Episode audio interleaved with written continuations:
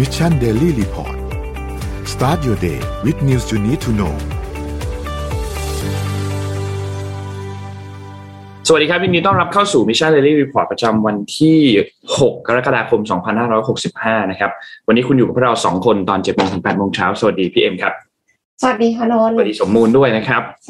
เอ่อทำไมจอนนท์มันอึดอัดอย่างนั้นนะฮะ มันแคบมากเลยฮะตรงทีมงานขยายกว้างเลยนะครับคืออึดอัดแทนฮะ เดี๋ยวค่อยๆ ไปอัปเดตเรื่องราวต่างๆ กันนะครับ ว่ามีอะไรเกิดขึ้นบ้างในช่วง 24 ชั่วโมงที่ผ่านมานะครับ เพราะว่าเมื่อคืนนี้เนี่ยก็มีหลายเรื่องเหมือนกันนะครับ ต้องบอกว่าน้ำมันเมื่อคืนนี้นี่ถ้าใครอยู่ในตลาดน้ำมันนี่ต้องบอกว่าหนักหน่วงมากนะครับ เพราะว่าหัวมันดิ่งฟุบลงมาเลยนะครับ เดี๋ยววันนี้เราค่อย ๆ คุยกันนะครับว่ามันเกิดอะไรขึ้นบ้างนะครับ รวมถึงเรื่องของสถานการณ์การอ่อนค่าของ ค่าเงินบาทด้วยนะครับ เดี๋ยวค่อยๆไปอัปเดตกันครับเราไปเริ่มต้นกันที่อัปเดตตัวเลขกันก่อนเหมือนเคยครับ ตัวเลขล่าสุดนะครับ เราฉีดวัคซีนไปได้ในประมาณ 12,000 โดสนั่นเองนะครับ ซึ่งถือว่าน้อยมากนะครับ แล้วก็เข็มที่3เนี่ยอยู่ที่ประมาณ 8,000 กว่าโดสนะครับ ที่ฉีดเพิ่มเติมขึ้นมาได้นะครับ ก็อย่าลืมไปฉีดเข็มบูสเตอร์กันนะครับ เพราะว่าช่วงนี้เนี่ยผู้ป่วยที่เริ่มมีการติดเชื้อเนี่ยก็มีมากขึ้นพอสมควรเลยนะครับ เพราะฉะนั้นสถานการณ์น่าเป็นห่วงนะครับ ตัวเลขล่าสุดครับตัวเลขโควิดครับถัดมาครับ ตัวเลขผู้ติดเชื้อรายใหม่เนี่ยอยู่ที่ 1,917 คนนะครับ ตัวเลขผู้เสียชีวิตอยู่ที่ 18 คนนะครับ รักษาหายเนี่ยอยู่ที่ประมาณ 2,282 นะครับ อาการหนัก 705 ใส่เครื่องช่วยหายใจ 300 นะครับ แล้วก็มี ATK เนี่ยอยู่ประมาณ 4,079 คนนะครับเอ่อตัวจริงตัวเลขผู้ติดเชื้อรายใหม่เนี่ยอยู่ที่ 2,428 นะครับ อันนี้อาจจะไม่ได้อัปเดตอันนี้ของวันที่ 5 นะครับ แต่ของล่าสุดที่เขาอัปเดตมาเนี่ยอยู่ที่ 2,400 นะครับ ก็รวมๆแล้วเนี่ยประมาณ 6,400 คนนะครับสำหรับผู้ติดเชื้อรายใหม่นะครับ ก็ถือว่าสูงนะครับ ถัดมานะครับ ตัวเลขเศรษฐกิจครับเซ็นบ้านเราครับติดลบ 1.22%นะครับติดลบค่อนข้างเยอะเลยนะครับ อยู่ที่ 1,541.30 นะครับ แล้วก็ถัดมาครับหุ้นต่างประเทศนะครับ เริ่มต้นกันที่ดาวโจนส์นะครับติดลบ 1.77%นะครับ NASDAQ ติดลบ 1.01%นะครับ NYSE ครับติดลบ 2.41%นะครับฟุตซี่ครับติดลบ 2.43%นะครับแล้วก็มีห่างเสียงบวกขึ้นมาตัวเดียว 0.10%นะครับถัดมาครับราคาน้ำมันดิบก็ปรับตัวลงเยอะมากเมื่อวานนี้นะครับ ต้องบอกว่า WTI อันนี้ตอนเวลาตอนประมาณสามทุ่มครึ่งเนี่ยนะครับอยู่ที่ประมาณ 103นะครับแล้วก็ Brent crude oil เนี่ยอยู่ที่ 107นะครับแต่ต้องบอกว่าบางช่วงของเมื่อวานเนี่ยมีทีท่าว่าจะหลุด 100 เหมือนกันนะครับสำหรับตัว West Texas Intermediate นะครับก็ค่อนข้างเป็นสัญญาณชัดเจนว่าเราอาจจะกำลังเข้าสู่ภาวะ recession หรือเปล่านะครับอันนี้เป็นความกังวลของทางด้านตลาดนะครับว่าราคาน้ำมันเนี่ยมันร่วงหัวตกลงมาแบบนี้นะครับ เพราะว่า การที่มันตกลงมาเยอะขนาดนี้เนี่ยต้องมีอะไรบางอย่างเกิดขึ้นแน่นอนนะครับ แล้วก็แสดงให้เห็นถึงความมั่นใจที่ลดลงหรือเปล่าสำหรับนักลงทุนนะครับ เกี่ยวกับเรื่องของราคาน้ำมันนะครับ ซึ่งตอนนี้เนี่ยณปัจจุบันนี่เลยนี่นนเปิดให้ดูณปัจจุบันเลยเนี่ยนะครับราคาของ WTI เนี่ยอยู่ที่ 101 แล้วนะครับ ซึ่งก็ถือว่าร่วงลงไป เยอะพอสมควร มีบางช่วงที่ลงไปแตะต่ำสุดคือ 99.5 ด้วยนะครับสำหรับตัว WTI นะครับ ซึ่งต้องบอกว่าเดี๋ยววันนี้เราค่อยๆคุยกันนะเกี่ยวกับเรื่องของราคาน้ำมันนะครับ ถัดมาครับ ราคาทองคำก็ปรับตัวลดลงเช่นเดียวกันนะครับ ติดลบ 1.82%นะครับ อยู่ที่ 1,775.21 ก็หลุด 1,800 เป็นที่เรียบร้อยแล้วสำหรับตัวราคาทองคำนะครับ ถัดมาครับ คริปโตเคอเรนซีนะครับบิตคอยก็เมื่อวานก็ยังวิ่งอยู่แถวหมื่นเก้าแถวสองหมื่นนะครับติดลบมา 0.51%นะครับ Ethereum บวก 0.88%ก็ไม่ได้ขยับเยอะมากอยู่ที่ประมาณ 1,100 นะครับ Binance ครับอยู่ที่ 225 Solana อยู่ที่ 33.66 นะครับแล้วก็ Bitkub Coin อยู่ที่ 2.56 นะครับนี่ก็เป็นอัปเดตตัวเลขทั้งหมดนะครับล่าสุดนะครับ คิดว่าเป็นยังไงครับพี่เอ็มรู้สึกไม่ค่อยจะดีเลยค่ะ รู้สึกปั่นป่วนในท้องหน่อยๆนะคะ คือเออ ล่าสุดอะค่ะ เห็นสตาร์ทอัพจีนรายหนึ่งค่ะ ก็คือเหมยถูแอปเซลฟี่แต่งรูปอะค่ะนนท์ครับจำได้ใช่ไหม เขาขาดทุนผลประกอบการอย่างหนักเลยค่ะ แล้วสาเหตุหลักเนี่ย ไม่ใช่ว่าผลประกอบการของบริษัทตัวเองนะคะ สาเหตุหลักเนี่ยมันคือการลงทุนคริปโตเคอเรนซีค่ะ คือเหมยถูเนี่ยในปีที่แล้วอะค่ะ เขาลงทุนซื้อบิตคอยน์ไป 940 เหรียญนะคะ แล้วก็ซื้อ Ethereum ไปอีก สามหมื่นหนึ่งพันเหรียญครับช่วงเดือนมีนาคมปีที่แล้ว ซึ่งอย่างที่ทุกท่านทราบกันดีนะคะ ว่าปีที่แล้วนี่คือเป็นปีทองของคริปโตเคอเรนซีคือคือเงินที่ใช้อะค่ะหนึ่งร้อยล้านดอลลาร์เนี่ยคือซื้อได้แค่เก้าร้อยสี่สิบบิตคอยน์กับสามหมื่นหนึ่งพัน Ethereum ถ้าซื้อตอนนี้น่าจะได้เยอะกว่านั้นเยอะแต่ว่าด้วยความที่ไปซื้อตอนที่มันสูงมากๆเนี่ยค่ะ บริษัทก็เลยประเมินว่าจะขาดทุนราว275ถึง 350 ล้านหยวนค่ะ เพิ่มขึ้นมากกว่าหนึ่งเท่าจากปีก่อนก็คือเหตุผลก็คือ ก็คือเพราะว่าบิตคอยน์กับ Ethereum เนี่ยมันลงนะคะเหมยถูเนี่ยเขาก็บอกว่า เอ้ย ไม่เป็นไรไม่ต้องห่วง ไม่ได้คิดว่าจะมีปัญหา เพราะว่ามันไม่ได้เกิดจากการดำเนินธุรกิจของบริษัทซะทีเดียวมันคือเกิดจากการ invest ในคริปโตเคอเรนซีดังนั้นเนี่ยถ้าบิตคอยกับอีเทเรียมกลับมา มันก็จะกลับมา อืมเขาพูดแบบนี้ ก็ไม่แน่ใจเหมือนกันว่า investor จะมองว่ายังไงบ้างนะคะ เพราะว่าคือกลายเป็นว่าอ้าวแล้วอย่างนี้คือถ้าสมมติมันไม่กลับมา ถ้ามันลงไปอีกแล้วเราคุณจะทำยังไง คุณเจียงประกอบธุรกิจได้หรือเปล่า แล้วคือข่าวข่าวร้ายของคริปโตเนี่ยมาตลอดเลยนะคะ หลังจากที่นนท์เคยอ่านเรื่อง Three Arrows Capital ใช่ไหมคะ ที่เป็น hedge fund ที่ลงทุนในที่ลงทุนในคริปโตทำไมนะลมละลายใช่ปะครับ แพลตฟอร์มกู้ยืมเงินคริปโตค่ะ Vauld ปิดการถอนเงินหลังจากลูกค้าถอนไปแล้วกว่า7,000ล้านบาทค่ะ อืมวอลเนี่ยเป็นแพลตฟอร์มกู้ยืมเงินคริปโตสัญชาติสิงคโปร์นะคะ ประกาศหยุดให้บริการถอนเงินซื้อขายแล้วก็ฝากเงินคริปโตออกจากแพลตฟอร์ม หลังจากถูกลูกค้าถอนเงินออกจากแพลตฟอร์มต่อเนื่อง รวม 197.7 ล้านดอลลาร์ หรือกว่า 7,000 ล้านบาท พร้อมกับระบุว่าได้รับผลกระทบเนื่องจากพันธมิตรหลายราย มีฐานะทางการเงินเข้าขั้นลำบากค่ะวอลเนี่ยเป็นแพลตฟอร์มรวมศูนย์คล้ายธนาคาร โดยให้ดอกเบี้ยสำหรับการฝากเงินคริปโตสกุลต่างๆ ระหว่าง1ถึง40%หูให้ดอกเบี้ยถึง 40%เลยสูงมากๆนะคะ เพื่อให้ผู้กู้สามารถวางหลักทรัพย์ เป็นเงินคริปโตสกุลต่างๆ แล้วผู้กู้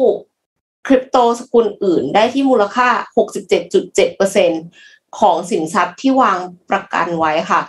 ตลาดคริปโตเนี่ยก็อย่างที่ทุกท่านทราบกันดีว่าร่วงลงอย่างหนักนะคะ แล้วก็มีแพลตฟอร์มคริปโตหยุดให้บริการถอนเงินออกจากแพลตฟอร์มแล้วหลายราย ตัววอลเองเนี่ยก็กลัวค่ะ เหมือนกันหมายถึงว่าคนที่ถือวอลอยู่เนี่ยถือเงินคริปโตอยู่ในวอลก็คือกลัวว่าถ้าสมมติว่ามันแบงค์รับแล้วจะเกิดอะไรขึ้น เงินที่อยู่ข้างในนั้นจะได้คืนหรือเปล่า แล้วจะได้คืนเป็นสัดส่วนเท่าไหร่ คือแน่นอนแหละมันเดาเอาว่ายังไงถ้าได้คืนนะคะเขาคงไม่ได้ได้คืนที่ราคาที่ตัวเองซื้อมาอยู่แล้วเนาะหมายถึงว่า ซื้อซื้อบิตคอยมาแพงมากก็แบบคงไม่ได้ได้คืนในราคานั้น แต่ว่าถ้าได้คืนในราคาที่เป็นราคาปัจจุบันก็ยังดี ดีกว่าไม่ได้คืนเลยใช่ไหมคะทางนี้เนี่ยคนที่คนที่อยู่ใน Vauld นะคะ ก็ยังมีความหวังค่ะ เพราะว่าอีกเจ้าหนึ่งอะค่ะ ซึ่งก็คือชื่อว่า Nexo เนี่ยเป็น crypto lender เขา เขาอาจจะซื้อ Vauld คือยังสามารถที่จะคือมีเงินมากพอที่จะไปอบอุ้มมองมาได้ ดังนั้นเนี่ยก็อาจจะไม่ได้ล้มลงไปเลยสัทีเดียวนะคะ ก็คือไปเป็นส่วนหนึ่งของบริษัทที่ใหญ่ขึ้นเท่านั้นเอง ทีนี้แน่นอนค่ะ พอข่าวร้ายคริปโตออกมาตลอดเวลานะคะ ธนาคารเพื่อการชำระหนี้ระหว่างประเทศ หรือว่า Bank of International Settlements BIS นนรู้จักไหมคะ นนไม่ไม่ไม่คุ้นชื่อแต่ว่าเหมือนเคยน่าจะน่าจะเคยได้ยินครับ จริง ๆ มัน powerful มากค่ะ คือเป็นธนาคารเพื่อการชำระหนี้ระหว่างประเทศ เป็นสถาบันการเงินระหว่างประเทศที่จัดตั้งขึ้นตามสนธิสัญญาระหว่างประเทศเมื่อวันที่ 17 พฤษภาคม 2473 หลังสงครามโลกครั้งที่หนึ่งโดยมีหน้าที่หลักในการดูแลจัดการต่างๆ ที่เกี่ยวกับค่าปฏิกรรมสงคราม ซึ่งรวมถึงการรวบรวมเงินและชำระเงินค่างวด แล้วก็เป็นธนาคารเพื่อการชำระหนี้ระหว่างประเทศที่ว่าเนี่ยเขาเป็นผู้ออกมาตรฐานกลางกำกับดูแลธนาคารทั่วโลก หรือว่าเหมือนเป็น Central Bank of Central Bank แล้วก็คือเขาจะมีการจัดประชุม แล้วแต่ละคนที่เป็นตัวแทนของ Central Bank แต่ละประเทศ ก็ต้องไปประชุมที่ BIS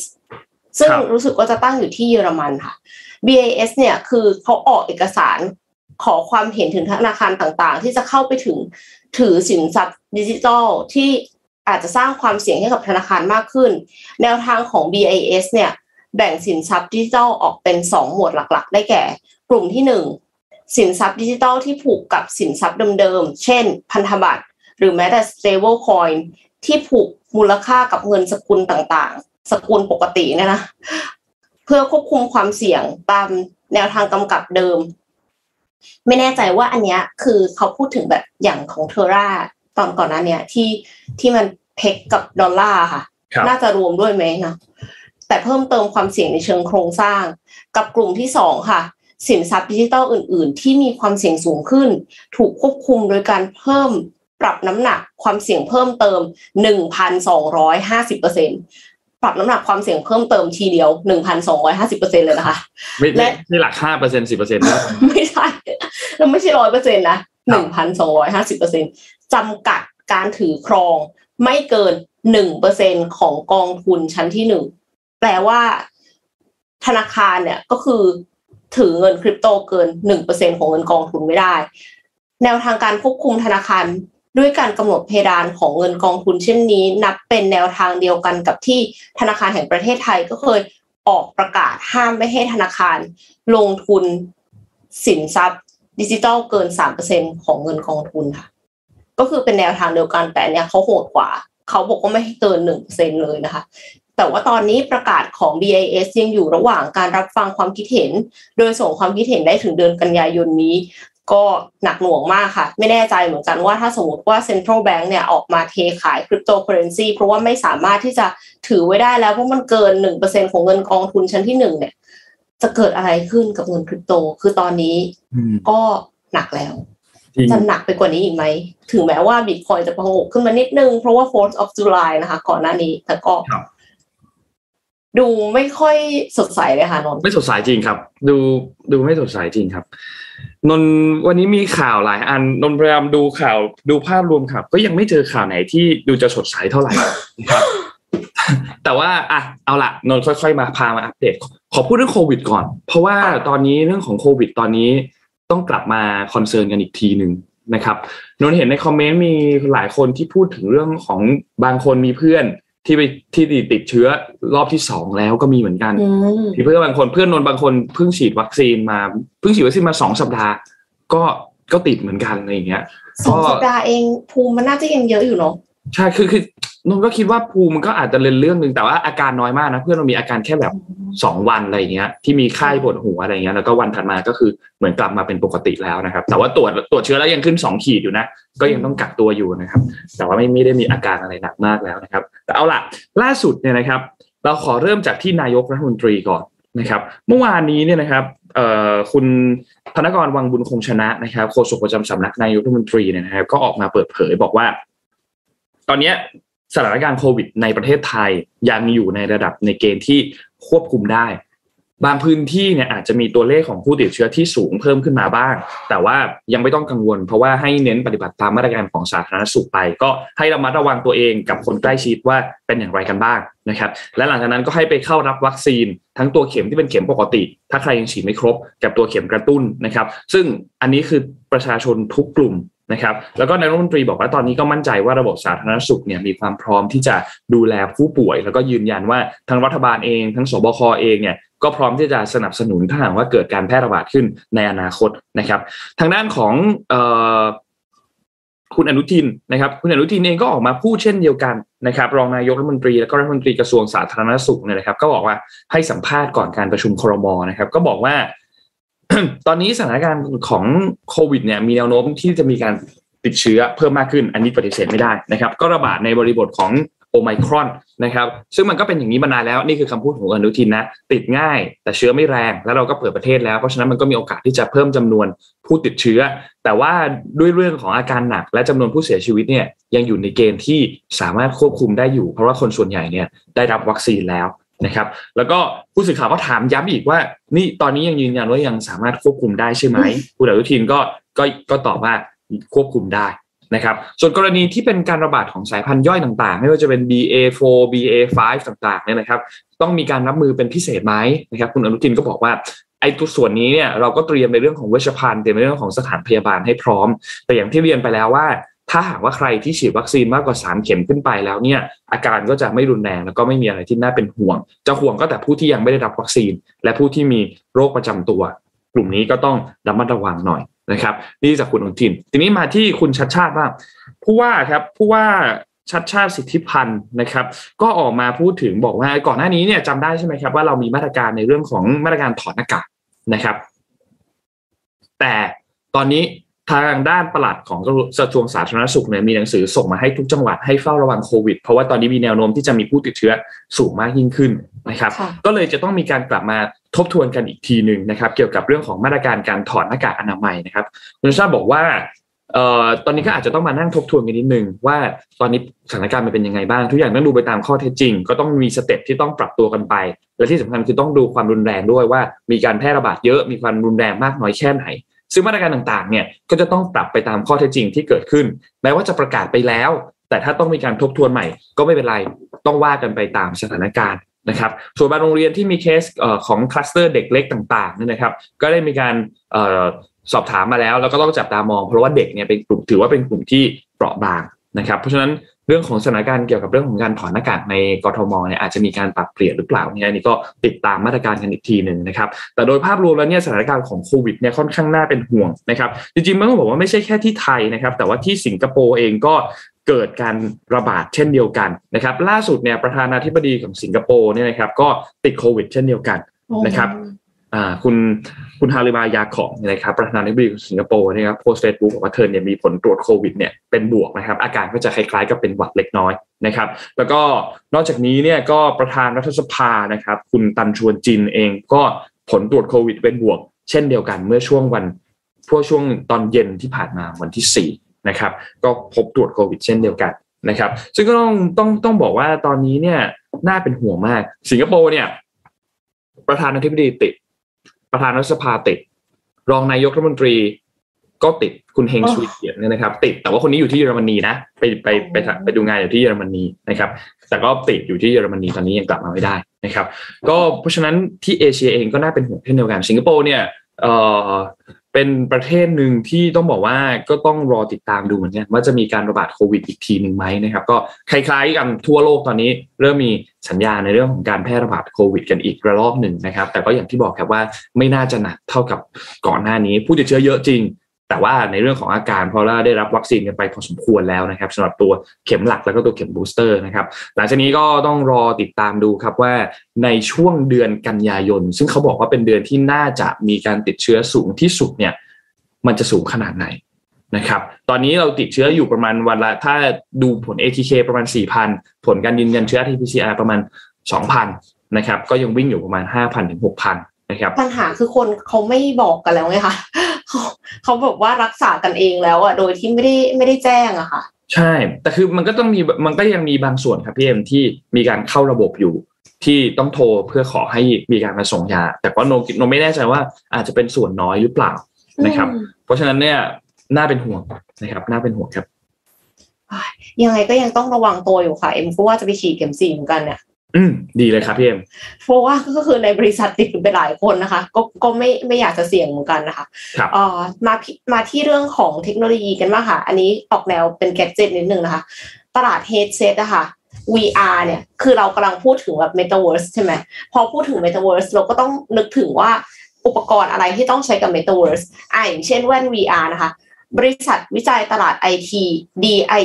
IDC รายงานภาพรวมตลาด Headset VR ของไตรมาสที่ 1 ปี 2022 เนี่ยจำนวนส่งมอบทั่วโลกเพิ่มขึ้น 241.6%เทียบกับไตรมาสที่ 1 ปี 2021 ปัจจัยหนุนหลักเนี่ยมาจาก supply chain ที่ดีขึ้นทำให้มีสินค้าส่งมอบมากขึ้นค่ะ Meta เนี่ยครองส่วนแบ่งการตลาดมากสุดถึง 90%คิดดูครองส่วนแบ่งการตลาดแว่น VR ค่ะ 90%เลยนะเยอะมากๆ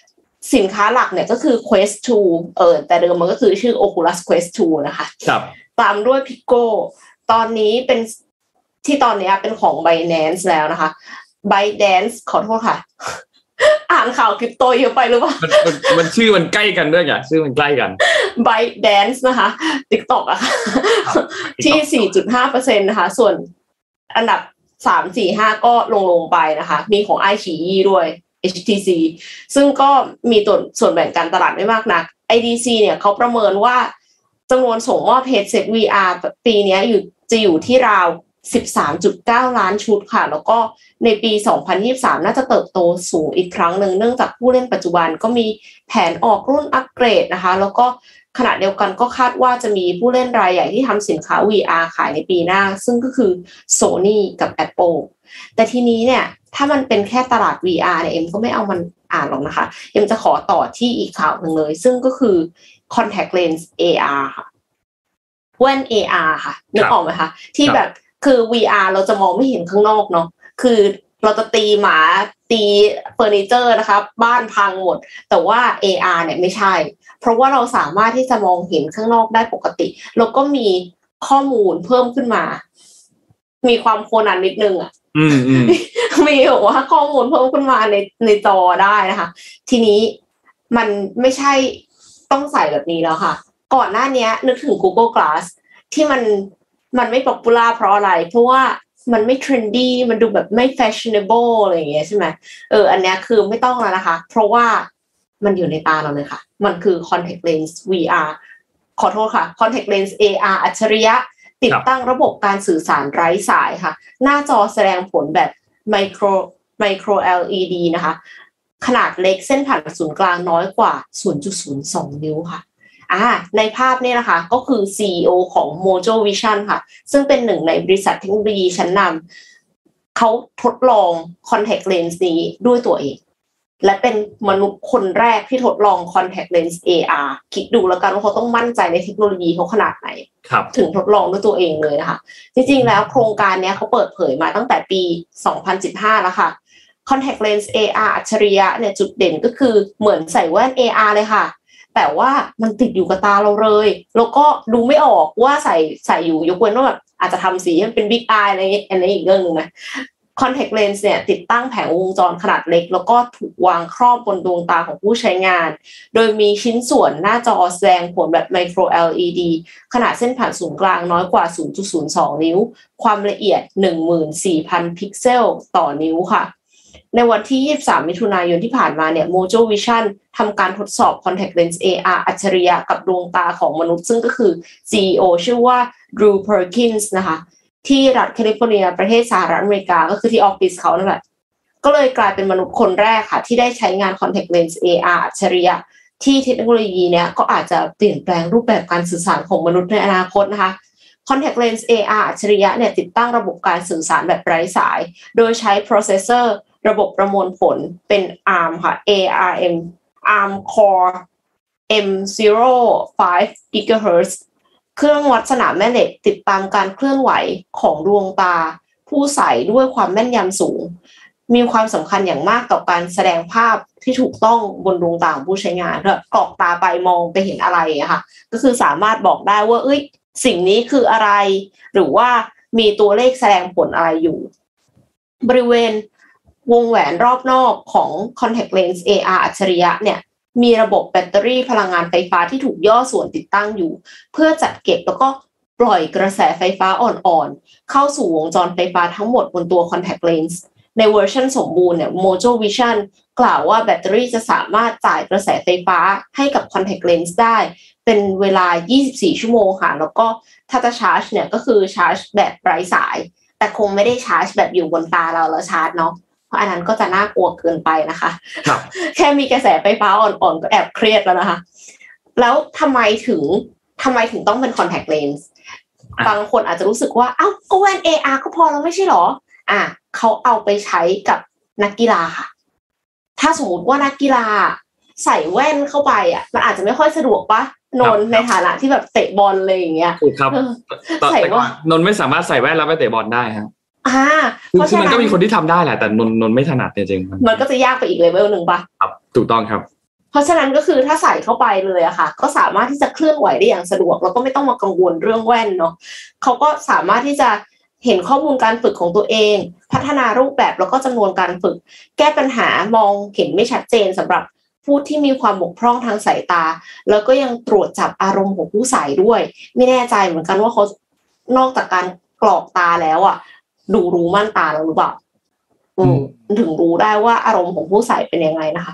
ก็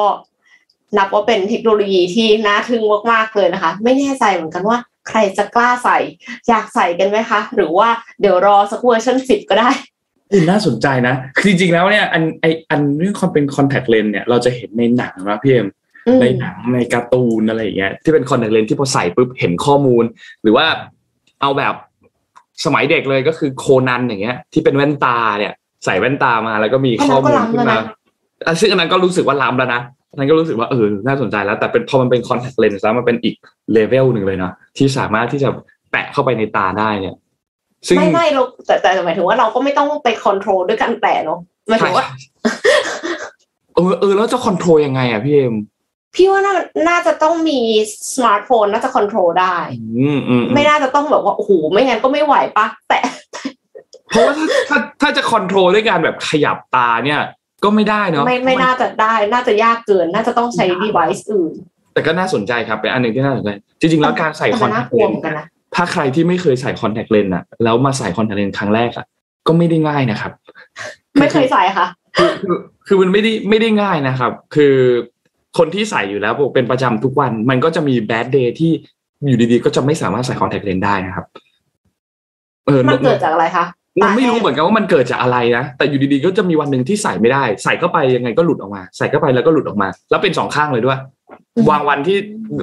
ใส่ไม่ได้ก็คือใส่ไม่ได้ครับ ไม่รู้ว่าทำไมเหมือนกันนะครับ แต่ปกติมันก็จะใส่ได้นะคือ 95เปอร์เซ็นเนี่ยก็จะใส่ได้ปกตินะอาจจะมีแค่แบบส่วนน้อยๆที่แบบบางวันมันใส่ไม่ได้อะไรเงี้ยนะครับ แต่ว่าไม่แน่ใจว่ามันจะเป็นเกี่ยวกับเรื่อง security ด้วยไหมนะนนท์เพราะว่าตอนก่อนหน้าเนี้ยที่ว่า Google Glass อะค่ะ มันมันไม่สามารถแพร่หลายได้ เพราะว่าในตึกหลายๆตึกอะเขาไม่อนุญาตให้ใส่ Google Glass กลัวแบบว่าความลับรั่วไหลอะไรอย่างเงี้ยค่ะมันมีกล้องเนาะวิดีโอได้ต่างๆ อย่างนี้ใช่ไหมครับ ใช่ แต่ทีเนี้ยก็คือด้วยความที่พอใส่เข้าไปในตาแล้วอะโอ้โหทีนี้การตรวจจับมันยากมากเลยนะคะ จะรู้ได้ยังไงว่าคนคนเนี้ยใส่ contact lens AR อยู่ แต่ในภาพที่เมื่อกี้ในคลิปวิดีโออะก็ก็ยังดูรู้อยู่นะ เพราะมันก็ทำให้ตามันแตกต่างไปจากเดิมชัดแต่เจนถ้าเทียบกับคนใส่ big eye อะจะรู้ได้ไงอะนึกออกปะเออเออเออเข้าใจคนละข้างๆใส่ big eye เขาก็อาจจะแบบว่าอ้าวนี่ไงใส่ big eye ไง เออน่าสนใจครับพี่เอ็มประเด็นอันนั้น privacy นี่ต้องคุยกันอีกยาวเลยครับ เรื่องนี้นี่น่าสนหัวใจว่าค่ะอานุพามาดูเจ็ดโมงครึ่งของวันนี้ครับ ทุกเจ็ดโมงทุกเจ็ดโมงครึ่งของวันพุธเนี่ย ก็อย่าลืมว่าเรามี Money Mission by SCV ภารกิจภารกิจรอบรู้เรื่องเงินทองนะครับ วันนี้นนท์จะพามาพูดถึงเรื่อง asset allocation นะครับว่ามันคืออะไร และทำไมเราถึงจะต้องทำสิ่งนี้ด้วย นะครับใครที่ลงทุนหรือใครที่เคยฟังพอดแคสต์อ่านหนังสือต่างๆเนี่ยที่เกี่ยวข้องกับเรื่องของการเงินเนี่ยทุกคนน่าจะเคยได้ยินคำว่า asset allocation นะครับโดยหลักการแล้วเนี่ยคอนเซปต์ของมันเนี่ยก็คือการที่เราเอาไข่เนี่ยใส่ตะกร้าไว้ แต่เราไม่ได้ใส่แค่ใบเดียว แต่เราใส่กระจายกระจายไว้หลาย ๆ ใบนะครับถ้าจะให้อธิบายคำว่า asset allocation ให้มันละเอียดขึ้นให้มันชัดขึ้นเนี่ยมันก็คือเหมือนการที่เราจัดสรรตัวทรัพย์สินที่เรามีเนี่ยไม่ว่าจะเป็นการเก็บไว้ในเงินสด เก็บไว้ในการลงทุนในสินทรัพย์ต่างๆ ไม่ว่าจะเป็นพันธบัตรรัฐบาลตราสารหนี้หุ้น สินทรัพย์ลงทุนทางเลือกต่างๆ คริปโตเคอเรนซีทองคำอสังหาริมทรัพย์นี่นะครับ ก็มีหลายช่องทางมากนะครับอย่างไรก็ตามคนก็สงสัยว่าเอ๊ะแล้วทำไมเราถึงต้องทำ asset allocation ด้วย ถ้าสินทรัพย์ที่เราเลือกลงทุนเนี่ยมันขึ้นเยอะๆขึ้นเยอะๆขึ้นเยอะๆเนี่ยเราก็จะไม่ได้กำไรแบบเต็มเม็ดเต็มหน่วยสิ ถ้าเรากระจายไปหลายๆอันนะครับ ซึ่งก็ต้องบอกว่าจริง แต่ปัญหาคือ คุณไม่รู้ไง คุณไม่รู้ไงว่าใช่อันนี้มันจะขึ้นนะครับ สินทรัพย์ที่เราเลือกมันจะขึ้นหรือจะลงเนี่ยเราไม่รู้ ถ้าเกิดมันลง แทนที่คุณจะได้กำไรแบบเต็มเม็ดเต็มหน่วยแทน คุณก็หมดเนื้อหมดตัวแทนนะครับเพราะฉะนั้นการทำ asset allocation เนี่ยก็เป็นการกระจายความเสี่ยงของพอร์ตนั่นเองนะครับซึ่งต้องบอกว่ามันมีข้อดีหลายข้อนะครับช่วยให้เราสามารถที่จะมีส่วนร่วมในขาขึ้นของสินทรัพย์หลาย ๆ ตัวได้ และลดความเสี่ยงของเราในการขาดทุน ถ้าหากว่าสินทรัพย์นั้นมันเป็นขาลงเช่นเดียวกัน นะครับเพราะฉะนั้นการลงทุนในสินทรัพย์ที่ผิดเพียงตัวเดียว หรือผิดเพียงชนิดเดียวเนี่ยถ้าหากว่าเรามีการกระจายตัว asset allocation ที่ดีเนี่ยก็จะไม่ได้เป็นปัญหามากนะครับแล้วการทำ asset allocation ที่ดีเป็นยังไงนะครับแบบที่ดีเนี่ยมันขึ้นอยู่กับแต่ละบุคคลด้วย เพราะว่าแต่ละคนก็รับความเสี่ยงได้ไม่เท่ากัน มีภาระไม่เท่ากัน และที่สำคัญคือช่วงวัยของแต่ละคนเองก็ไม่เท่ากัน นะครับยกตัวอย่างเช่นครับคนที่สามารถรับความเสี่ยงได้น้อย หรือต้องการที่จะรักษาเงินต้นไว้เนี่ยก็อาจจะถือเงินสดเป็นจำนวนที่มากหน่อยแล้วเลือกกระจายการลงทุนในสินทรัพย์ที่มีความเสี่ยงต่ำไม่ว่าจะเป็นตราสารหนี้ในสัดส่วนที่อาจจะสูงกว่าตัวสินทรัพย์อื่น ๆ ที่มีความเสี่ยงสูงกว่านะครับ แต่ถ้าหากว่าใครที่รับความเสี่ยงได้มากหน่อย ก็อาจจะลงทุนในสินทรัพย์ที่มีความเสี่ยงมากขึ้น ไม่ว่าจะเป็นหุ้นเป็นสินทรัพย์ทางเลือกต่างๆ ก็ขึ้นอยู่กับความรู้ความชำนาญ และประสบการณ์ของแต่ละคนด้วยนะครับหลายๆคนอาจจะคิดว่า asset allocation เนี่ยเราแค่กระจายสินทรัพย์ที่เราลงทุนก็ก็พอแล้วใช่ไหมจริงๆแล้วก็ถูกครับแต่ถูกครึ่งเดียวเพราะว่านอกจากกระจายสินประเภทสินทรัพย์ที่เราลงทุนแล้วเนี่ยเรายังควรกระจายความเสี่ยงในสินทรัพย์นั้นๆ ด้วย ยกตัวอย่างเช่น ถ้ามาโนถึงบอกว่ามันถูกครึ่งเดียว เราลงทุนในกองทุน ลงทุนในพันธบัตรรัฐบาล ลงทุนในหุ้น ลงทุนในทองคำต่างๆ แต่จริงๆแล้วเนี่ยถ้าเป็นหุ้นเราอาจจะกระจายการลงทุนในหลายๆ อุตสาหกรรมที่เราลงทุน เช่นเราอาจจะอยู่ในกลุ่มธนาคาร กลุ่มโรงกลั่น กลุ่มการค้าปลีก แทนที่จะซื้อแค่ในอุตสาหกรรมใดอุตสาหกรรมหนึ่ง หรือว่าบริษัทใดบริษัทหนึ่งเท่านั้นนะครับการซื้อหุ้นหลาย ๆ ตัว ในอุตสาหกรรมเดียวกันเนี่ยดูเหมือนว่าจะเป็นการทำ asset allocation นะ แต่ไม่ได้เป็นการกระจายการลงทุนที่ดีมากเท่าไหร่นะเพราะว่าถ้าหากว่าเกิดเหตุการณ์อะไรก็ตาม ที่ไปกระทบกับอุตสาหกรรมนั้นโดยตรงเนี่ยราคาหุ้นอาจจะร่วงยกทั้งกลุ่มเลยก็เป็นไปได้นะครับเช่น ถ้าราคาน้ำมันมีการขยับตัวลงอาจจะไปกระทบกับหุ้นที่เป็นหุ้นของกลุ่มโรงกันนะครับหรือถ้าหากว่าดอกเบี้ยมีการปรับตัวลดลง แม้ว่าภาพรวมตลาดอาจจะมีแนวโน้มที่ดีขึ้น แต่ถ้าหากว่าเราถือหุ้นในกลุ่มธนาคารเพียงอย่างเดียวเลย ก็อาจจะเสียประโยชน์จากการขึ้นดอกเบี้ย พอร์ตของเราก็อาจจะมีมูลค่าที่ลดลงนะครับ เพราะฉะนั้นนอกจากการกระจายอุตสาหกรรมที่เราลงทุนแล้วเนี่ยเรายังสามารถกระจายไปอยู่ในหุ้นที่เป็นต่างประเทศได้ด้วยนะครับแต่หลายคนอาจจะมีอคติครับ home bias คือสินทรัพย์ที่นักลงทุนรู้สึกว่าเป็นสินทรัพย์ที่ใกล้ตัวเนี่ยอาจจะแบบน่าลงทุนมากกว่าหรือเปล่า เราก็มักจะลงทุนในสินทรัพย์ที่มันอยู่ใกล้ตัวเรา หรือในประเทศของตัวเองมากส่วนใหญ่นะครับแต่ความเป็นจริงแล้วเนี่ยถ้าเราดูดัชนีหุ้นต่างประเทศย้อนหลังกันสักสิปีเนี่ยนะครับเราจะพบว่าตลาดหุ้นอย่าง NASDAQ ของสหรัฐเนี่ยผลตอบแทนอยู่ที่ 454.36%อันนี้รอบ10 ใน 10 ปีนะ S&P 500 ให้ผลตอบแทนประมาณ 228%นิเคอีของญี่ปุ่นนะครับให้ผลตอบแทนก็ดีกว่าเซ็ตมากเช่นเดียวกันนะครับเพราะฉะนั้นในแต่ละปีเนี่ยสินทรัพย์ต่างๆ ก็จะสร้างผลตอบแทนที่มีความโดดเด่นที่แตกต่างกันไป บางปีอาจจะเป็นปีของหุ้นสหรัฐ บางปีเป็นปีของหุ้นยุโรป บางปีเป็นของหุ้นเอเชีย บางปีอาจจะเป็นพันธบัตรรัฐบาลที่อาจจะ outperform ขึ้นมามากกว่าสินทรัพย์สินทรัพย์อื่นก็เป็นไปได้เช่นเดียวกัน เพราะฉะนั้นการกระจายความเสี่ยง การกระจายการลงทุนในสินทรัพย์หลาย ๆ อันก็เลยเป็นเรื่องที่สำคัญมากนะครับ และอย่างยิ่งในปัจจุบันนะครับ การลงทุนในสินทรัพย์ต่างประเทศเนี่ยมันก็ไม่ได้ยากเหมือนแต่ก่อนแล้วนะครับ สมัยนี้มันก็ ง่ายมากยิ่งขึ้น เราสามารถเลือกที่จะลงทุนได้ถ้าเป็นตัวตัวหรือจะเลือกลงทุนตามกองทุนของต่างประเทศ ก็ทำได้เช่นเดียวกันนะครับ นอกจากนี้เรายังสามารถซื้อตัวพันธบัตรรัฐบาลของต่างประเทศได้ด้วยนะครับ ซึ่งก็ทำให้เรามีโอกาสที่จะทำ asset allocation ที่หลากหลายมากขึ้น ตอบโจทย์เรามากยิ่งขึ้นนะครับ แล้วก็สุดท้ายครับอย่าลืมนะครับว่าการทำ asset allocation ที่ดีเนี่ยคุณควรจะต้องกระจายไปหลาย ๆ อุตสาหกรรม ถ้าเป็นไปได้ ถ้ามีความรู้ในสินทรัพย์ต่างประเทศ ก็กระจายไปต่างประเทศด้วย ก็จะทำให้เราได้เปรียบมากยิ่งขึ้นนะครับ แต่อะไรก็ตามต้องคำนึงถึงความเสี่ยงที่เรารับได้คำนึงถึงช่วงวัยของเรา และคำนึงถึงจุดเป้าหมาย จุดมุ่งหมายในการลงทุนของเราด้วย เพื่อให้ตอบโจทย์การลงทุนของเรามากที่สุดนะครับ วันนี้เราก็เอามาฝากกันเกี่ยวกับเรื่องของ asset allocation กับ money mission by SCB ภารกิจรอบรู้เรื่องเงินทองครับสุดยอดค่ะ จริง ๆ เลยค่ะ เพราะว่า ก่อนหน้านี้ถ้าสมมติว่าใครลงคริปโต หมดตัวเลยทุ่มหมดหน้าตักเนี่ย ตอนนี้ก็คงเจ็บหนักหน้าดูนะคะ แล้วก็เอ็มไปดู YouTube มามีแบบคนที่เขาวิเคราะห์เรื่องเกี่ยวกับที่แต่ละ exchange ที่มันล้มไปเนี่ยค่ะเขาบอกว่าไม่ควรจะเอาเงินไปลงในอะไรก็ตามเนี่ย เกินห้าเปอร์เซ็นของพอร์ตครับผมว่าต้องกระจายหนักมากเลยนะ คือห้าเปอร์เซ็นแปลว่าอะไรคะต้องมียี่สิบอย่างอะที่ลง อ่าใช่เออแต่ว่าก็คือคำว่าห้าเปอร์เซ็นของเขาเนี่ยไม่แน่ใจว่าเขาอาจจะแบบแบ่งซอยย่อยหรือเปล่า สมมุติว่าเหรียญเหรียญหนึ่งไม่เกินห้าเปอร์เซ็นหรือว่าหุ้นตัวหนึ่งไม่เกินห้าเปอร์เซ็นอะไรเงี้ยค่ะ คือคงไม่ใช่แบบว่าห้ามลงหุ้นทั้งหมดเลยเกินห้าเปอร์เซ็นต์โอ้โหถ้าอย่างนั้นนี่คืองงละเริ่มไม่รู้แล้วว่าจะเอาไปลงตรงไหนนะคะ มันมันมีสินทรัพย์ที่หลากหลายพอหรือเปล่า แต่ว่าทีเนี้ยก็คือต่อให้เรา พยายามจะกระจายความเสี่ยงในแง่นั้น แต่การซื้อหวยซื้อลอตเตอรี่นี่ไม่นับเป็นการลงทุนนะคะ อันนี้กำลังจะพูดถึงคอมเมนต์เลยนะคะบอกว่าว่าไอ้ asset allocation ก็คล้ายๆ กับการกระจายซื้องวดหนึ่งเนี่ยต้องซื้อหลาย ๆ เลขใช่ไหมครับ ครับผมอันนี้ไม่ใช่การลงทุนนะคะจริงแล้วหวยเนี่ยจริงแล้วหวยเนี่ยเราก็สามารถจะถูกทุกงวดได้นะครับ คุณก็ท่านก็แค่ซื้อเลขท้ายสองตัว ตั้งแต่ศูนย์ศูนย์จนถึงเก้าเก้านะครับ มันจะคุมไหมล่ะคะน่ะน้อยสองสองเลขเป็นอย่างน้อยทุกงวดนะครับ แต่ท่านก็จะขาดทุนทุกงวดนะฮะไม่ไม่กำไรจะงวดนะครับ ใช่คือต่อให้ต่อให้ถูกแล้วยังขาดทุนเนี่ย อันนี้ไม่ควรจะลงแล้วนะคะครับผมก็ตามนั้นนะครับ asset allocation นะคะค่ะก็ก็กระจายความเสี่ยงกันด้วยนะคะ แล้วก็แบบอย่างถ้าสมมติว่า exchange ที่เราฝากไว้อะมันลงไปอะหมายถึงว่าแบงค์รับไปอย่าง เงี้ยเราก็จะได้ยังมีส่วนที่เหลืออยู่เนาะไม่ใช่ว่าหายไปเลยทั้งหมดอะไรเงี้ยค่ะครับ คือแต่ว่าตัวเอ็มเองเนี่ย เคยลงทุนหุ้นในลาว ตอนนี้นี่คือพังเลยค่ะ แต่ดีนะคะ ที่ก็ลงไปนิดเดียวค่ะครับไม่ได้ว่าลงเยอะ เพราะฉะนั้นก็ asset allocation เป็นเรื่องที่สำคัญมากขนาดตอนนั้นคือแบบ bet ว่าแบบเนี่ย battery of Asia มันจะต้องมาแน่ๆ อันนี้คือ เรื่องตั้งแต่ปี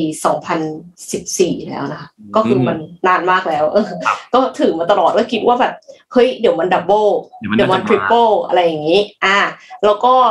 ลงทุนรัฐวิสาหกิจ เพราะฉะนั้นก็คือคิดว่าแบบ เฮ้ยปลอดภัยไม่เป็นไรอะไรเงี้ย ปรากฏว่าเจอเงินกีบเข้าไปก็สวัสดีเลยค่ะ สวัสดีครับโอเคยังไม่จบนะคะ อะวันนี้เดี๋ยวจะต่อที่เรื่องของปัญญาประดิษฐ์ค่ะ ก็คือ AI นะคะ Google เนี่ยเขาโชว์ปัญญาประดิษฐ์ Minerva ทำโจทย์วิทยาศาสตร์ปริญญาตรีจาก MIT แบบแสดงวิธีทำได้ 30%ค่ะคือถ้าสมมติว่าจะมาบอกว่า โจทย์คณิตศาสตร์คำนวณอะไรอย่างเงี้ยปกติไหมนนท์ AI มันก็ต้องคำนวณเก่งกว่าเราอยู่แล้วปะคะไม่งั้นเราจะใช้ Excel แล้วเราจะใช้เอ่อเครื่องคิดเลขทำไมใช่ไหมอันนี้ก็คือชัวร์อยู่แล้ว แต่ว่าสิ่งที่พิเศษขึ้นมาของ Minerva เนี่ยค่ะ เพราะว่าเขาสามารถแสดงวิธีทำได้ แสดงวิธีทำแบบว่าอธิบายเฉลยอะว่าทำไมมันถึงเป็นแบบนั้น พอแสดงได้แปลว่าอะไรคะอ้าวมีอาจารย์จะตกงานปะเนี่ยนั่นสิคครับรูจะต้องจะต้องยังมาเฉลยอยู่ไหมคะหรือว่าไม่ต้องเฉลยแล้ว ก็คือให้ AI ทำนะคะ เนี่ยค่ะ ในในเนี้ยมันจะมีโชว์ให้ดูหลายแบบเลยที่ที่ยังแคปมา มันจะมีเป็นสมการสมการแบบเป็นลีเนียอย่างเงี้ยค่ะ ก็คือมีตัวแปรอ่ามีมีสองตัวแปร อ่าแต่ว่ามันเป็นเส้นตรง แล้วเสร็จแล้วก็เขาก็แก้สมการออกมาได้ ซึ่งก็ไม่แปลกเลยเป็นเรื่องปกติมากเพราะว่าคือขนาด Excel ก็ยังทำได้เลยนะคะ แต่ว่าประเด็นมันอยู่ตรงที่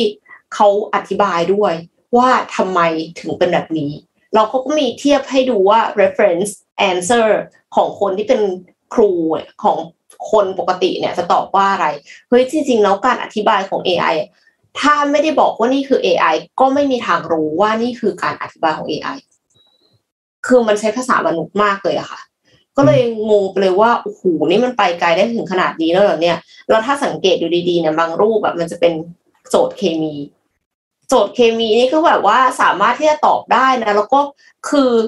แบบอธิบายเคมีได้อะตอนแรกนึกว่า ถ้าเป็นเรื่องคำนวณก็ปกติหรือเปล่าอะไรอย่างเงี้ยว่าเรื่องเคมีได้ไม่ธรรมดานะ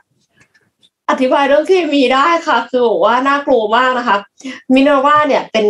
อาศัยโมเดลปัญญาประดิษฐ์ถามตอบ PALM นะคะ ไม่แน่ใจว่าค้ดอ่านว่าปาล์มหรือเปล่า ที่คือ Google พัฒนามาก่อนหน้านี้ แล้วก็ฝึกเพิ่มเติมด้วยชุดข้อมูลรายงานวิจัยจาก R คิดว่าอ่านว่า RX4 คือมันเป็น AR แล้วก็ X ใหญ่แล้วก็ IV อะเหมือนเป็นแบบเลขโรมันโฟหรือเปล่าคะ และเว็บต่างๆ ที่มีสมการคณิตศาสตร์ รวมชุดข้อมูล 118กิกะไบต์ค่ะ เมื่อ Minerva ได้รับโจทย์เนี่ยมันจะสร้างคำตอบจำนวนมาก แล้วหลังจากนั้นถึงจะเลือกคำตอบที่พบบ่อยที่สุด คือคิดดูว่ามันไม่ได้สร้างคำตอบเดียวนะคะ มันสร้างคำตอบจำนวนมากแล้วถึงจะเลือกแต่ว่าทั้งหมดมันก็ไม่ได้ใช้เวลาเยอะไงเพราะมันเป็น AI นึกถึงว่าถ้าคนต้อง ต้องสร้างคำตอบจำนวนมากแล้วค่อยมาเลือกนี่คือน่าจะนานมากนะคะครับทีมงานมิน e r ว a เนี่ยทดสอบประสิทธิภาพด้วยชุดข้อมูลแมทที่เป็นโจทย์คณิตศาสตร์ระดับมัธยม ได้ความแม่นยำถึง 50.3%ค่ะนำทิ้งห่างเลยนะคะ จากปัญญาประดิษฐ์ที่ดีที่สุดก่อนหน้านี้ ที่ได้ผลเพียง 6.3%เมื่อก่อนได้ผลแค่ 6.3%เท่านั้นเอง แต่ตอนเนี้ยได้ 50.3%แล้วนะคะ ในขณะที่ชุดข้อมูลที่เป็นการทดสอบวิทยาศาสตร์ทั่วไประดับมัธยมปลายหรือมหาวิทยาลัย ก็ได้ผลรวมถึง 75%เทียบกับก่อนหน้านี้ที่ได้ผลถูกต้องเนี่ย 55%ทีมงานยังสร้างชุดทดสอบจากข้อสอบใน MIT Open Courseware ให้ Minerva ทำแล้วก็พบว่าได้คะแนน 30.8%ด้วย แสดงว่าตอนนี้คือ Minerva เนี่ยเหมือนกับเป็นเด็กมปลายแล้วค่ะ เด็กมปลายที่โอเค ถ้าทำของ MIT เนี่ยอาจจะถูกแค่สามสิบจุดแปดเปอร์เซ็นแต่ว่าถ้าทำโจทย์ปกติอะก็คือเก่งวิทยาศาสตร์อะเพราะได้เจ็ดสิบห้าเปอร์เซ็นต์เนี่ยแล้วก็คือเลขก็คือโอเคอะไม่ไม่แย่ก็ไม่ตกอะได้ห้าสิบจุดสามเปอร์เซ็นน่ากลัวแล้วนะคะ ตอนนี้กลายเป็นว่า AI เนี่ยมันครบเป็นเราได้แล้วนะ เราจะไปรู้ได้ยังไงว่าอันไหนคือ AI ตอบ อันไหนคือคนตอบ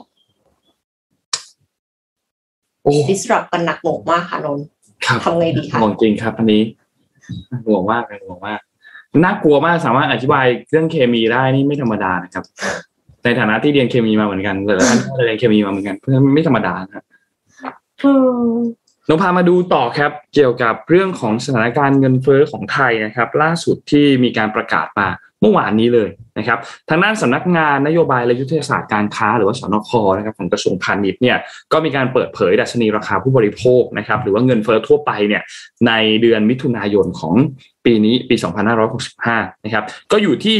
7.66%นะครับเมื่อเทียบกับช่วงเดียวกันของปีที่แล้วนะครับซึ่งก็ต้องบอกว่าเป็นระดับที่สูงที่สุดในรอบ 13 ปีนะครับสาเหตุหลักๆมาจากอะไร มาจากหนึ่งเลยก็คือเรื่องของราคาพลังงานและสองคือเรื่องของ ราคาอาหารที่สูงและยังคงมีท่าทีที่เพิ่มขึ้นอย่างต่อเนื่องนะครับ ส่วนตัวเลขของเงินเฟ้อพื้นฐานนะครับ ก็คือเงินเฟ้อที่ถ้าหักอาหารสดหักพลังงานออกไปแล้วเนี่ยก็อยู่ที่ขยายมา 2.51%นะครับ year on year นะครับก็ส่งผลให้เงินเฟ้อเฉลี่ย 6 เดือนเนี่ยในเดือนมกราคมถึงเดือนมิถุนายนเนี่ยในปี 65เนี่ยนะครับสูงขึ้นประมาณ 5.61%นะครับซึ่งก็ถือว่าเป็นตัวเลขที่ไม่ธรรมดาเหมือนกันนะครับ ทีนี้ พอสัญญาณมันออกมาเป็นแบบนี้เนี่ยนะครับ ทางด้านของกระทรวงพาณิชย์เองก็ยืนยันบอกว่า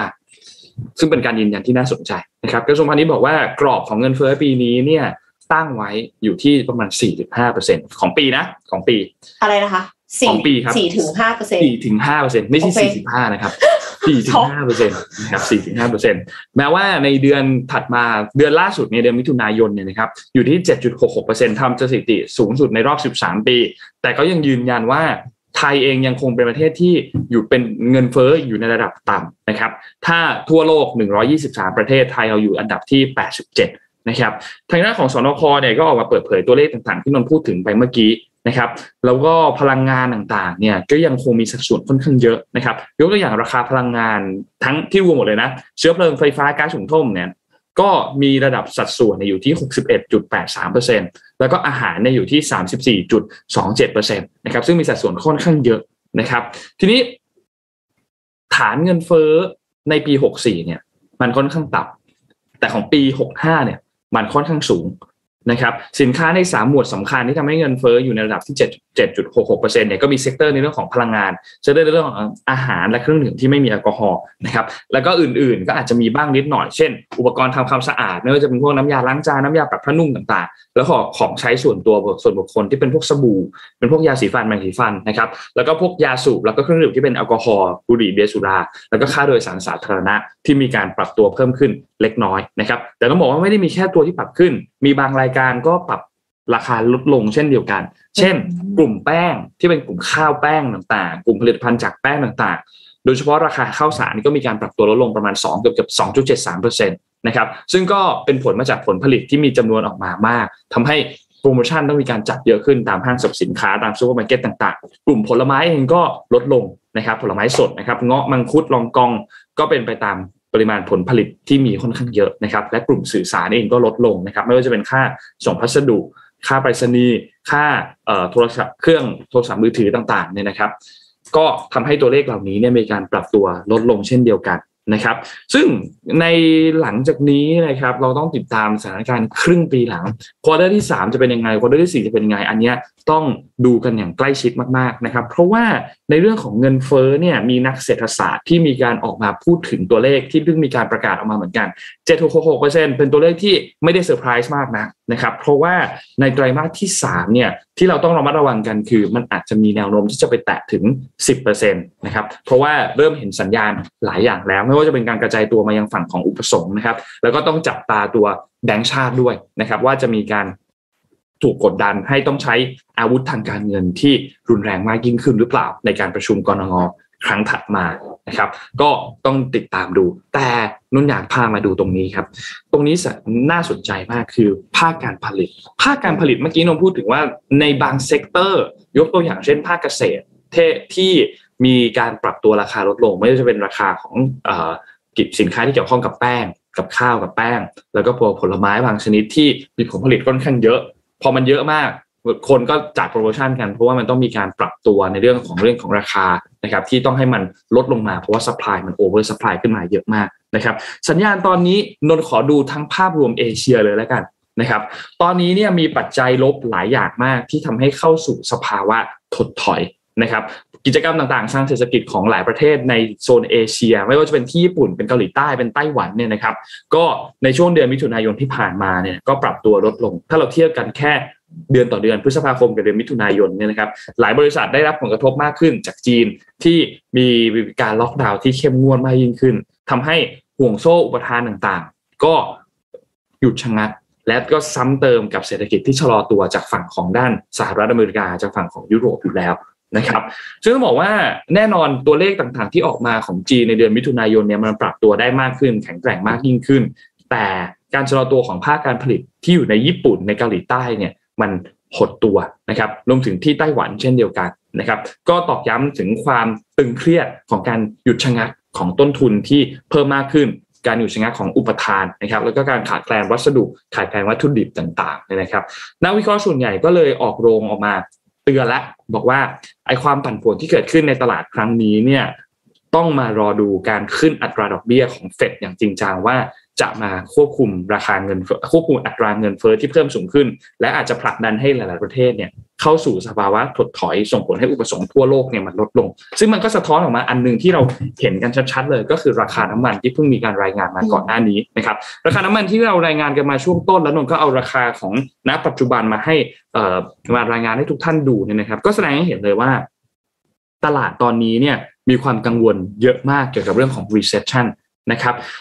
สั้นๆเลยก็คือการที่ราคาน้ำมันดิบมันร่วงหนักลงมาขนาดนี้เนี่ยนักลงทุนเนี่ย เริ่มที่จะให้น้ำหนักแล้วว่าการเกิด recession เนี่ยมันกำลังจะเกิดขึ้นจริงแน่นอนและอาจจะกำลังจะเกิดขึ้นเร็วขึ้นมากกว่าที่คิดด้วยนะครับก็ทำให้ราคาน้ำมันเนี่ยมันปรับตัวลงมาอย่างรวดเร็วนะครับซึ่งก็น่าสนใจมากว่าจะเป็นอย่างไรในเรื่องของการประชุมเฟดในครั้งถัดมานะครับเพราะว่าอันนี้จะเป็นปัจจัยที่สำคัญมากๆ เช่นเดียวกันว่าเฟดจะมาท่าไหน และจะทำ soft landing ได้หรือเปล่าอันนี้เป็นสิ่งที่ต้องติดตามกันอย่างใกล้ชิดมากนะครับ แต่ว่าในเรื่องของความต้องการของการใช้น้ำมันเนี่ยอันนี้เราต้องติดตามกันอีกทีหนึ่งนะก่อนหน้านี้ที่เราคุยกันว่าถ้าหากว่าราคามันพุ่งขึ้นไปสูงมากๆความต้องการมันอาจจะลดฮวบลงไปเลยเพราะคนไม่สามารถที่จะ afford มันได้แล้ว แต่ตอนนี้เรายังไม่ได้ไปถึงขั้นนั้น คนยังยังพอกัดฟันยังพอเกร็งๆที่จะซื้อน้ำมันมาใช้ยังพอทำได้อยู่ แต่มันก็อยู่ในสถานการณ์ที่ตึงมากๆเหมือนกันนะครับ ก็รอติดตามกันดูครับ เหมือนกยังไม่มีทางเลือกเลยนะคะ อืมก็ก็ยังคงยังคงต้องใช้น้ำมันอยู่นะคะ ขนาดแบบคนที่สั่งอีวีไปก็ยังไม่ได้รถเลยไง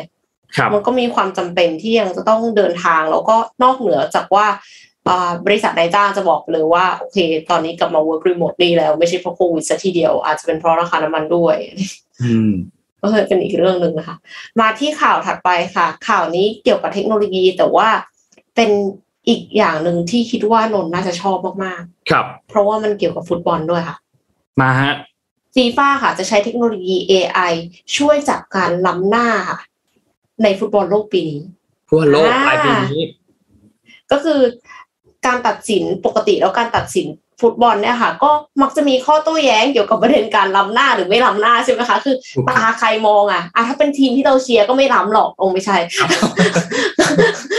พอคิดอย่างนี้มันก็ดราม่าใช่ไหมคะมันก็ดราม่ากันอยู่บ่อยมากล่าสุดค่ะฟีฟ่าเนี่ยก็เลยตัดสินใจใช้เทคโนโลยีใหม่ เรียกว่า SAOT หรือว่า Semi Automated Offside Technology นะคะ หรือระบบตัดสินนำหน้ากึ่งอัตโนมัติ มาใช้ในสนามฟุตบอล โดยใช้กล้องวิดีโอติดตั้งรอบสนาม และใช้ชิปในลูกฟุตบอลมาช่วยประมวลผลด้วยค่ะ ชิปที่ว่าเนี่ยพัฒนาโดย Adidas นะคะ ผู้ผลิตอุปกรณ์กีฬาชื่อดังจากเยอรมนีร่วมกับ k i n e s o n เป็นบริษัทผู้ให้บริการระบบเซ็นเซอร์ค่ะ ซึ่งลูกฟุตบอลโลกปี 2022 จะใช้ในการแข่งขันในปีนี้เนี่ย ด้านในจะมีระบบที่ชื่อว่า suspension system ที่มี motion sensor ที่แม่นยำที่สุดที่เคยใช้ในลูกฟุตบอลโลก ก็คือ motion sensor ก็คือแบบว่าเซนเซอร์ที่ไว้ตรวจจับความเคลื่อนไหวอะค่ะครับซึ่งจะสามารถบันทึกทุกสัมผัสของเกม การแข่งขันที่อัตรา 500 ครั้งต่อวินาที ผสมผสานกับการใช้ระบบ VAR หรือว่า Virtual Assistant Referee ระบบการตัดสินโดยใช้ภาพ replay หรือไฮไลท์การแข่งขัน เพื่อช่วยให้กรรมการผู้ตัดสินในสนามเนี่ยสามารถย้อนกลับไปดูเหตุการณ์ เพื่อตัดสินใจให้ชัดเจนว่ามันล้ำหน้าหรือเปล่านะคะ โดยมีการทดสอบภายในลูกฟุตบอลมาแล้ว ว่าจะไม่ส่งผลต่อความรู้สึกของนักเตะระหว่างแข่งขัน ไม่ใช่แบบว่ามีข้างในแล้วแบบกุกกักกุกกักกุกกักคือตอนเตะไปก็จะแบบรู้สึกเอ้ยยังไงหงุดหงิดนะถ้าเตะเราอย่างนั้นแล้วมันจะหงุดหงิดทั้งนี้ค่ะก็ยังมีการใช้ระบบกล้องติดตามเฉพาะ 12 ตัว ติดตั้งอยู่ใต้หลังคาสนามกีฬา เพื่อติดตามลูกฟุตบอล แล้วก็จุดเคลื่อนไหว 29 จุดบนร่างกายของผู้เล่น เช่น แขนขาหรือว่าอวัยวะที่เกี่ยวข้องกับการล้ำหน้าค่ะ กล้องติดตามเนี่ยจะเก็บภาพเคลื่อนไหว 50 ครั้งต่อวินาที พร้อมๆ กับคำนวณตำแหน่งของผู้เล่นในสนามค่ะ ประกอบกับข้อมูลของชิปในลูกฟุตบอลเนี่ยที่จะส่งข้อมูลกลับไปยังห้องปฏิบัติการ 500 ครั้งต่อวินาที จากนั้นข้อมูลทั้งหมดจะถูกนำไปประมวลผลโดยระบบปัญญาประดิษฐ์ AI และแสดงเป็นภาพเคลื่อนไหว 3 มิติออกมาให้ผู้ชมได้เห็นค่ะ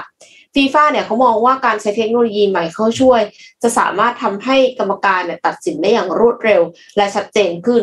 คือปกติแล้วเนี่ยก็ตัดสินก็ต้องคิดกันแบบทบทวนแล้วทบทวนอีใช่กใช่เนาะใช่เพราะว่ามันดราม่ากันง่ายมากเลยนะเสคะริมข้อมูลให้พี่เอ็มก็คือค่ะคือณปัจจุบันตอนนี้เนี่ยตามลีกใหญ่ๆต่างๆพรีเมียร์ลีกลีกลาลิก้าลีก เซเรียต่างๆเนี่ยนะครับของอิตาลีของสเปนเนี่ยเขาก็จะมีตัวเทคโนโลยี VAR อยู่แล้วเนี่ยแหละแต่ว่าไม่ได้เป็นตัวเทคโนโลยีที่มันอยู่ในลูกบอล แต่มันจะเป็นภาพที่เราเอาภาพภาพช้าย้อนกันมาดูอีกทีหนึ่งแล้วก็มีการตีเส้นแบบนี้แหละเพื่อมาดูเรื่องของล้ำหน้า และสุดท้ายก็ใช้ดุลพินิจของผู้ตัดสินที่ไปดูภาพช้าตัวเนี้ย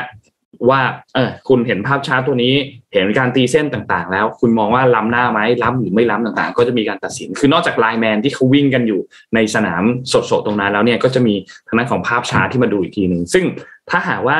มีตัวเทคโนโลยีที่มันอยู่ในลูกบอล แล้วสามารถที่จะมีความแม่นยำมากยิ่งขึ้นได้เนี่ยนะว่าอันเนี้ยน่าจะช่วยให้มันดีมากยิ่งขึ้นอีกในการที่จะตรวจสอบความถูกต้องต่างๆ ในสถานการณ์ ของฟุตบอล เพราะว่ามันมันเป็นประเด็นละเอียดอ่อนนะ คือออืมล้ำหน้าไม่ล้ำหน้าครั้งหนึ่งเนี่ย มันก็ส่งผลต่อผลการแข่งขันได้ พอสมควรเลยเพราะฉะนั้นเรื่องนี้ก็เป็นเรื่องที่ต้องทำให้ถูกต้องมากๆเหมือนกันนี่นนท์นนท์อยู่ในทีมของฝั่งที่รู้สึกว่าต้องทำให้มันถูกต้องนะแต่ว่าบางคนก็อาจจะมองว่า แต่บางนี่มันอาจจะเป็นแบบเสน่ห์ของฟุตบอลหรือเปล่าเออเอออะไรเงี้ยมันมันก็มองได้หลายมุมแหละแต่นนท์นนท์มองในทีนนท์มองอยู่ในทีมที่แบบว่าทุกอย่างควรจะ ควรจะแฟร์เนาะเออควรจะถูกต้องที่สุดโอ้นะครับคือมันแล้วแต่เวลาที่มองอะค่ะ ต่อให้ตีเส้นก็เหอะ มันแล้วแต่มุมกล้องหรือเปล่านนท์ใช่ใช่ใช่ใช่ไม่ได้ดูง่ายนะไม่ได้ดูง่ายขนาดนั้นกล้องตัวหนึ่งจับอาจจะว่าล้ำอีกตัวหนึ่งจับอาจจะว่าไม่ล้ำก็ได้ใช่มันก็มีมุมกล้องต่างๆ ก็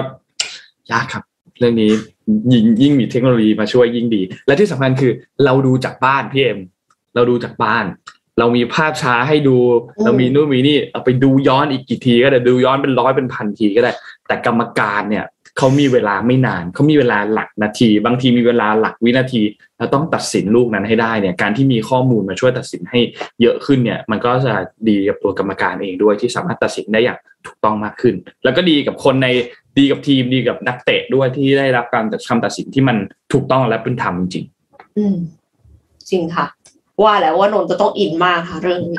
อินครับอินครับอินครับ เรื่องนี้ก็เป็นเรื่องสำคัญเช่นเดียวกันนะฮะทำให้เราหงุดหงิดได้จะคือถ้าวันไหนตื่นเช้ามาแล้ว Facebook มันมีประเด็นเกี่ยวกับเรื่องล้ำหน้าเมื่อคืนก็จะพูดไปหลายวันเลยครับ เป็นเป็นอ่านนพามาดูต่อที่ข่าวถัดมาครับ อันนี้น่าจะเป็นข่าวท้ายๆของนนท์แล้วเกี่ยวกับเรื่องของที่การเมืองนะครับเมื่อวานนี้ก็มีการประชุมสภาเกี่ยวกับประเด็นเรื่องของพิจารณาเรื่องบัตรเลือกตั้งนะครับ ก็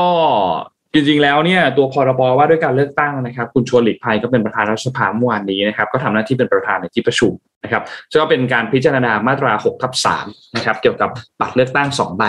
คนละเบอร์นะครับทางด้านของกมทเสียงข้างน้อยคณะกรรมการเนี่ยนะครับเสียงข้างน้อยเนี่ยนะครับก็มีคุณเสรีนะครับที่เป็นสวนะครับมีคุณสามารถแก้วมีชัยนะครับสมาชิกของรัฐสภานะครับแล้วก็มีคุณรังสิมันโรมนะครับสสของพรรคก้าวไกล นะครับก็มีการอภิปรายสนับสนุนบัตรเลือกตั้งสสเขต แล้วก็สสบัญชีรายชื่อ ให้มันเป็นเบอร์เดียวกัน เพื่อที่จะให้สะดวกต่อการจดจำของประชาชน แล้วก็เป็นประโยชน์ต่อการหาเสียง แล้วก็นำเสนอนโยบายของพรรคการเมืองต่างๆ ด้วยนะครับแต่ทางด้านของคณะกรรมการที่เป็นเสียงข้างมากเนี่ยนะครับ ก็ยืนยันว่าจะใช้บัตร 2 ใบคนละเบอร์ ถ้าหากว่าใช้บัตรใบเดียวกันแล้วเนี่ยจะทำให้เกิดการซื้อเสียงได้ง่าย นะครับทำให้สสเขตสัมผัสอยู่กับประชาชนมากขึ้น อย่างการเลือกตั้งผู้ว่ากทมเลือกตั้งสกประชาชนก็กาถูซึ่งบัตรเบอร์เดียวกัน ก็ไม่ได้มีแต่ด้านบวกแต่มีแต่ด้านมีด้านลบด้วยนะครับ ทีนี้พออภิปรายการเสร็จเรียบร้อยแล้วเนี่ยนะครับ คุณชวนคุณชวนประธานในที่ประชุมเนี่ยก็กดออดกดออดในที่นี้ก็คือกดออดเพื่อเรียกสมาชิกมา เพื่อให้มาลงมติ กดออดใช้เวลากันอยู่ประมาณสิบนาทีครับ สมาชิกในสภาก็ยังดูบางมากคนน้อย มาก แทบจะหายไปเยอะนะครับทางด้านสสบัญชีรายชื่อของพลังประชารัฐนะครับ คุณอัฐกรนะครับ ในฐานะที่เป็นเลขานุการวิปรัฐบาลนะครับ ก็เสนอว่าตอนนี้เวลามันล่วงเลยมานานแล้ว อยากให้มีการปิดประชุม แล้วค่อยมาพิจารณาต่อกันในวันนี้คือวันที่ 6 กรกฎาคมนะครับ ทางด้านของคุณจุลพันธ์อมวิวัฒนะครับสสเชียงใหม่ของพรรคเพื่อไทยก็บอกว่า ตอนนี้มันเป็นเวลาลงมติ ฝ่ายค้านก็พร้อมที่จะทำงาน ประธานสภาก็ขอให้มาแสดงตนมานานแล้ว แต่ก็จะ ก็ไม่ไม่ไม่มีคนมานะครับ สุดท้ายแล้วก็เลยต้องปิดประชุมนะครับ เพราะว่าคุณชวนหลีกภัยเนี่ยแจ้งว่าสสเนี่ยขาดประมาณหายไปเนี่ยประมาณร้อยกว่าคนนะครับ สมาชิกก็เลยบอกว่าให้มีการปิดประชุมสุดท้ายตอนประมาณหนึ่งทุ่มยี่สิบสองนะครับ ก็ปิดประชุมไปยังไม่ได้ลงมตินะครับ ในประเด็นเกี่ยวกับเรื่องของบัตรเลือกตั้งนะครับ ก็ไม่รู้ว่าทำอะไรกันอยู่นะฮะสงสารคนที่มาเอาจริง ๆ งานการไม่ทำ นะฮะไม่มาไม่มาลงมติกันนะครับ ก็วันนี้ก็ต้องติดตามกันอีกครั้งหนึ่งนะครับสำหรับการลงมติพิจารณาบัตรเลือกตั้งว่าจะเป็น2ใบ2ใบอย่าสองใบอยู่แล้วแหละ แต่ว่ามันจะเป็นเบอร์เดียวกัน หรือเป็นคนละเบอร์นะครับ ก็รอการประชุมสภาในวันนี้อีกทีหนึ่งน่าจะมีการลงมติให้เรียบร้อยนะครับ ค่ะ น่าจะครบถ้วนไหมคะนนท์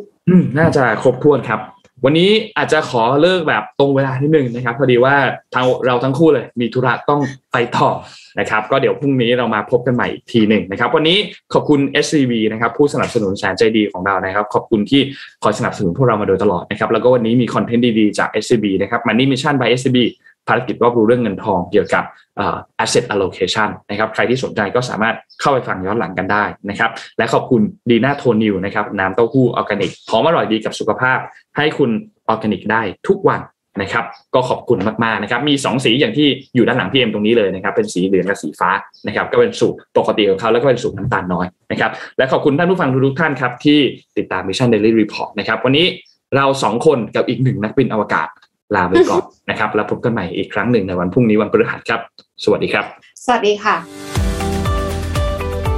Mission Daily Report start your day with news you need to know